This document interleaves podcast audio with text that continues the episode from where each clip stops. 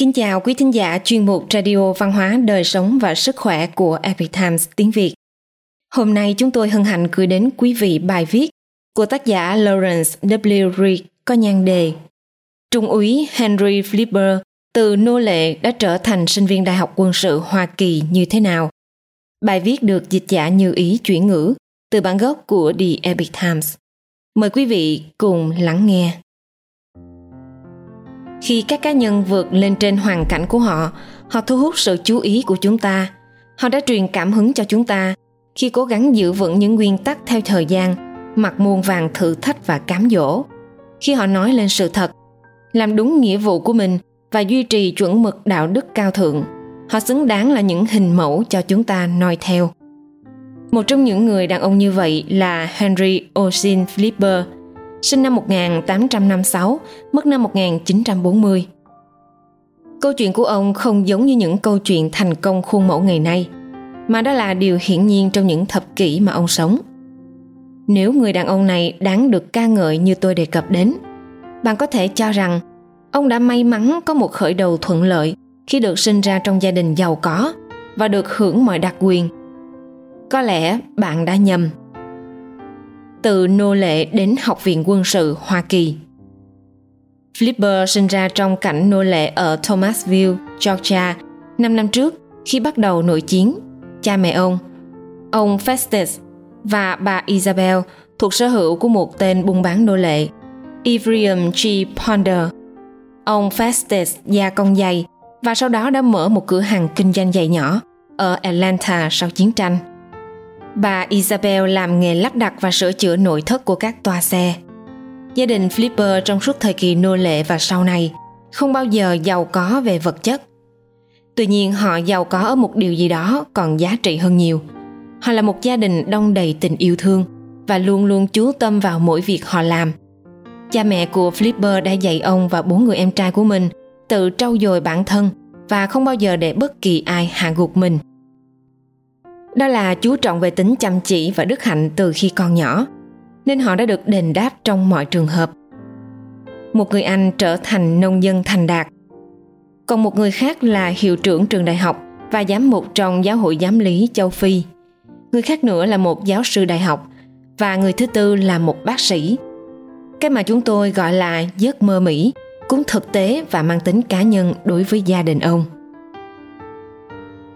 Bạn có thể cho rằng Flipper phải đủ may mắn để không bao giờ phải đối mặt với một thử thách lớn lao nào đó trong đời. Có lẽ bạn đã nhầm. Ước mơ của ông là trở thành một sĩ quan trong quân đội Hoa Kỳ. Ông đã đạt được bằng cách duy nhất là phải đối mặt với nạn phân biệt chủng tộc trên chặng đường của mình. Và cuối cùng, một phiên tòa bất công đã sớm kết thúc một sự nghiệp quân sự đầy hứa hẹn. Ông đã chứng minh rằng không phải những vấn đề bạn gặp trong cuộc sống quyết định số phận của bạn mà là cách bạn lựa chọn để đối mặt với chúng người đàn ông với tính cách hoàn hảo này đã làm gì để phải ra hầu một tòa án quân sự. Năm 1881, ông bị buộc tội gian dối trong việc biển thủ ngân quỹ khi còn là cục trưởng cục quân nhu tại Fort Davis, Texas.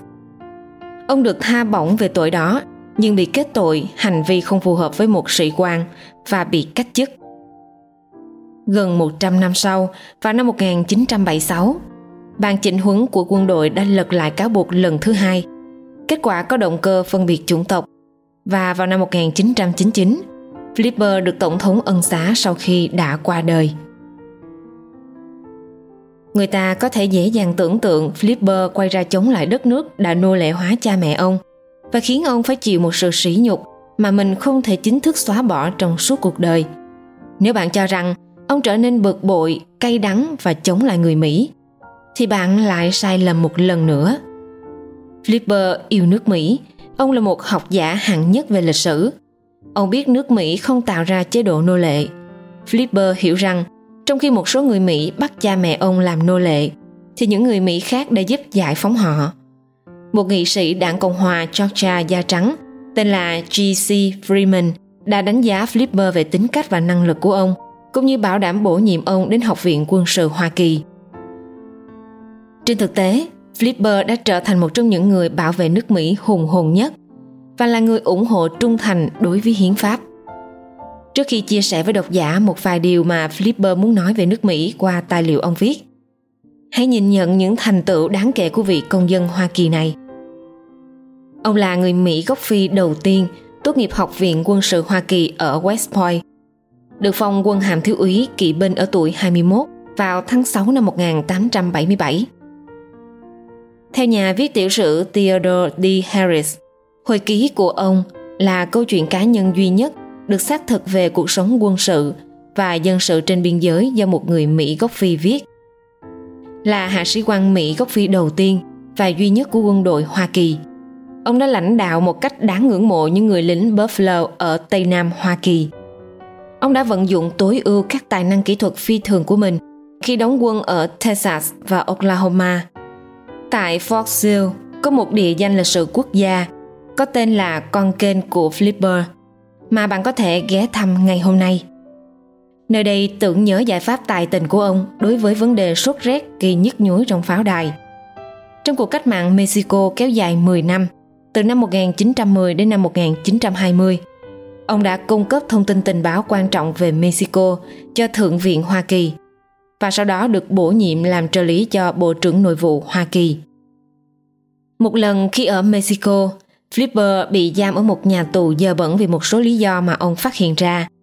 Sau đó một thống đốc Mexico thân thiện đã ra lệnh thả ông. Flipper đã đề cập trong một lá thư cho một người bạn rằng có một linh mục địa phương đã thực hiện hành vi tình dục nhiều lần với con gái của chính mình. Lời buộc tội là đúng sự thật và đã được đăng trên một tờ báo. Sau đó, vị linh mục này đã lên kế hoạch để Flipper bị bắt giữ.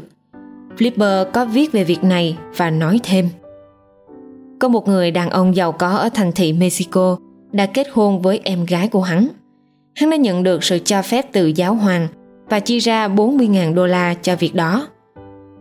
Cậu đừng đưa tin này cho bất kỳ người làm báo nào. Chuyện này có thể khiến tớ phải ngồi tù một lần nữa. Những cuộc phiêu lưu của Flipper trước và sau khi ông bị xử tội bất công rất đáng để đọc. Cả trong lời nói của ông cũng như trong các bài viết của những người khác trong thập kỷ cuối cùng cuộc đời của mình, Flipper là tác giả của rất nhiều bài báo và bức thư.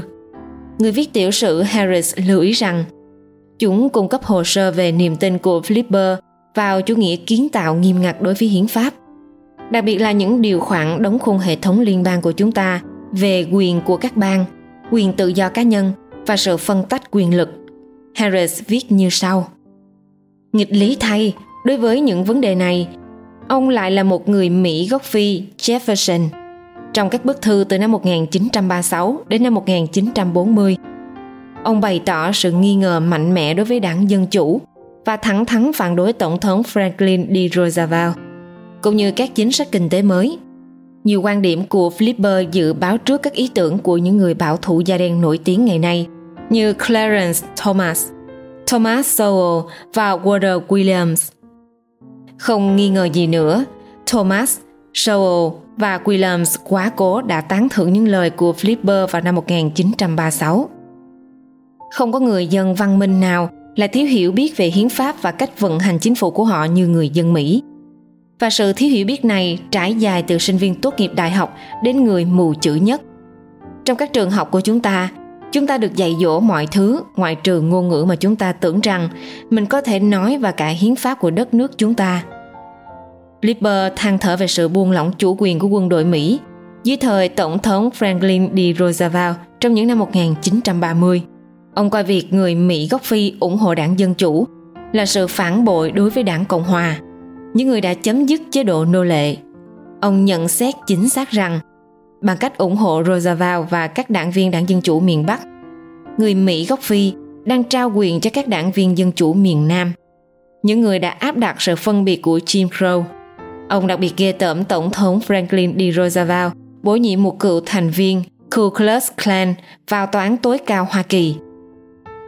Franklin D. Roosevelt cũng đã lừa người đoạt huy chương vàng Olympic Jesse Owens bằng cách chỉ mời các vận động viên da trắng đến tòa Bạch Ốc.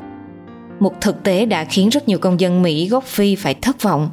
Không chỉ những người theo quan điểm chính trị của Flipper về Tổng thống thứ 32 của Mỹ, Flipper viết Ông Roosevelt đã khiến những người dân thành phần thiếu suy nghĩ tin rằng chính phủ liên bang sẽ chăm sóc họ trong mọi hoàn cảnh đảm bảo công ăn việc làm cho họ hoặc chăm sóc họ khi không có việc làm do đó hạ thấp tinh thần của họ. Quan điểm của ông về quy mô và vai trò của chính phủ liên bang có lẽ được chắc lọc tốt nhất trong đoạn văn sau đây. Từ một trong những bức thư của ông, bạn thấy đấy, tôi tin tưởng nước mỹ. Họ đã tồn tại rất lâu trước khi có chính phủ liên bang do họ lập ra. Ở đất nước này, chúng ta không muốn có một chính phủ trung ương áp đảo. Lịch sử đã chứng minh vô số tệ nạn được gây ra bởi chính quyền như vậy. Ngài Flipper qua đời tại Atlanta vào năm 1940 ở tuổi 84. Cũng như ông không bao giờ từ bỏ nước Mỹ và những lý tưởng đã khai sinh ra quốc gia này. Chúng ta ngày nay không nên từ bỏ việc tìm hiểu về những người Mỹ gốc Phi như ông. Bằng phẩm hạnh, ông đã vượt lên nghịch cảnh. Ông nhìn thấy tiềm năng to lớn ở nước Mỹ và hàng triệu người tốt sống ở đó, bất kể màu da. Và ông đã không e ngại tự mình suy ngẫm và bày tỏ ý kiến của mình. Quý thính giả thân mến, chuyên mục Radio Văn hóa Đời sống và Sức khỏe của Epic Times tiếng Việt đến đây là hết. Để đọc các bài viết khác của chúng tôi, quý vị có thể truy cập vào trang web epictimesviet.com. Cảm ơn quý vị đã lắng nghe, quan tâm và ghi danh theo dõi kênh. Mến chào tạm biệt và hẹn gặp lại quý vị trong chương trình lần sau. Kính chúc mọi điều bình an và tốt lành tới quý vị cùng người thân.